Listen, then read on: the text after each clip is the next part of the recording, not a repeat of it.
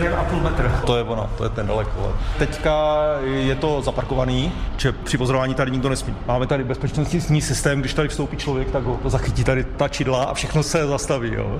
Ale teď ved nemůže. Říká mi uvnitř kopule českodánského dalekohledu astronom Petr Pravec a tlačítkem mezi tím otevírá vrchní štěrbinu nad námi. Aby tady bylo trošku světla, jo. Takže teďka se postupně otvírá štěrbina. To znamená ten horní poklop. V podstatě je takový jako dvě křídla dveří, který se na takovou štěrbinou otvírají. Jo. Tak, takže teďka máme otevřenou štěrbinu a můžeme jít třeba na ten chos, akorát tam opatrně, protože tam není zálež. Teď stoupáme asi o 3 metry výš do úrovně zrcadla dalekohledu. Jeho servisem se tady právě zabývá místní technik, se kterým Petr Pravec mimo jiné řeší i způsob čištění téhle odrazné plochy o průměru 1,5 metru. No, no, jet. No, then Jet. Jet. Yeah, Of course. okay. Prohlídka proběhla dobře. Andrés González, což je tady místní expert na optiku, prohlídl to zrcadlo, tak usoudil, že se to ještě může mít, protože samozřejmě každý mítí poněkud oslabí tu odraznou vrstvu hliníkovou. On posoudil tu míru zaprášení a viděl, že v podstatě je to jenom obyčejný prach, není tam žádný horší kontaminace, takže se to bude dát velice snadno mít.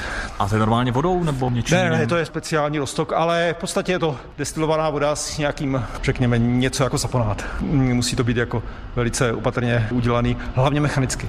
Mm-hmm. Čili proto počet mytí je omezen zhruba na tři a pak už po čtvrté už by se to mít nemělo, ale mělo by se to naopak znovu pokojit. Ale to je mnohem náročnější a dražší. Zrcadla se tady míjí asi jednou za dva až tři roky. Vrstva prachu totiž snižuje odrazivost zrcadla a tím i intenzitu obrazu.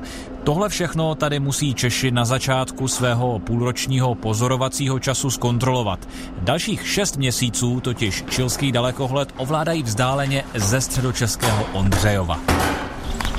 Den je tady na observatoři v poušti Atakama věnován buď servisu zařízení nebo přípravě večerního pozorování. I dva největší místní dalekohledy o velikostech kolem 3,6 metru se ovládají vzdáleně.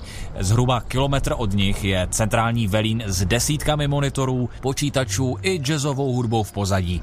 Svoji večerní práci si tady zrovna připravuje Vidan Hodžič z univerzity v Birminghamu. I'm currently observing for several different programs. Kontroluji včerejší pozorování a nahrávám data pro to dnešní.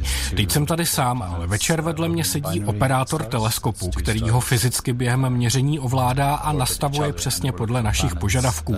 Na tenhle 3,6 metrový teleskop je navíc připojené zařízení HARPS, což je velice úspěšný spektrograf na vyhledávání planet. Ostatně to je taky hlavní část mé práce. Snažím se najít planety poblíž dvojic hvězd. Máme už několik slibných kandidátů a oblastí, které taky pozoruji, takže sbírám data a uvidím, co najdeme.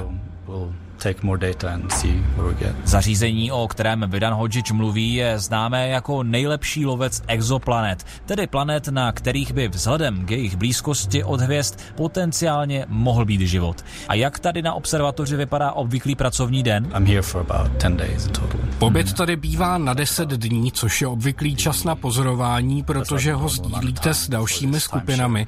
Být to tak dlouhou dobu v noci vzhůru je únavné, ale v určitý moment si na to zvyknete, i když noci jsou tu dlouhé. 9 hodin tady v noci pozorujete, pak spíte, najíte se a zase začnete pracovat. Nic jiného tu není. Ale je tu dobrá hudba. Ani nevím, kdo ji tam dal, ale obvykle je to dobrý výběr, takže ji nemám důvod měnit. Usually it's pretty good. Říká mi s úsměvem asi 30-letý astronom a mezi tím pozoruje včerejší snímky z nejvýkonnějšího místního dalekohledu. Jak konkrétně funguje a jaká další zařízení tady sledují vesmír kolem nás, tak na to se podíváme v zítřejším díle vědeckého dobrodružství. Z Chile Ondřej Ševčík, Český rozhlas Plus.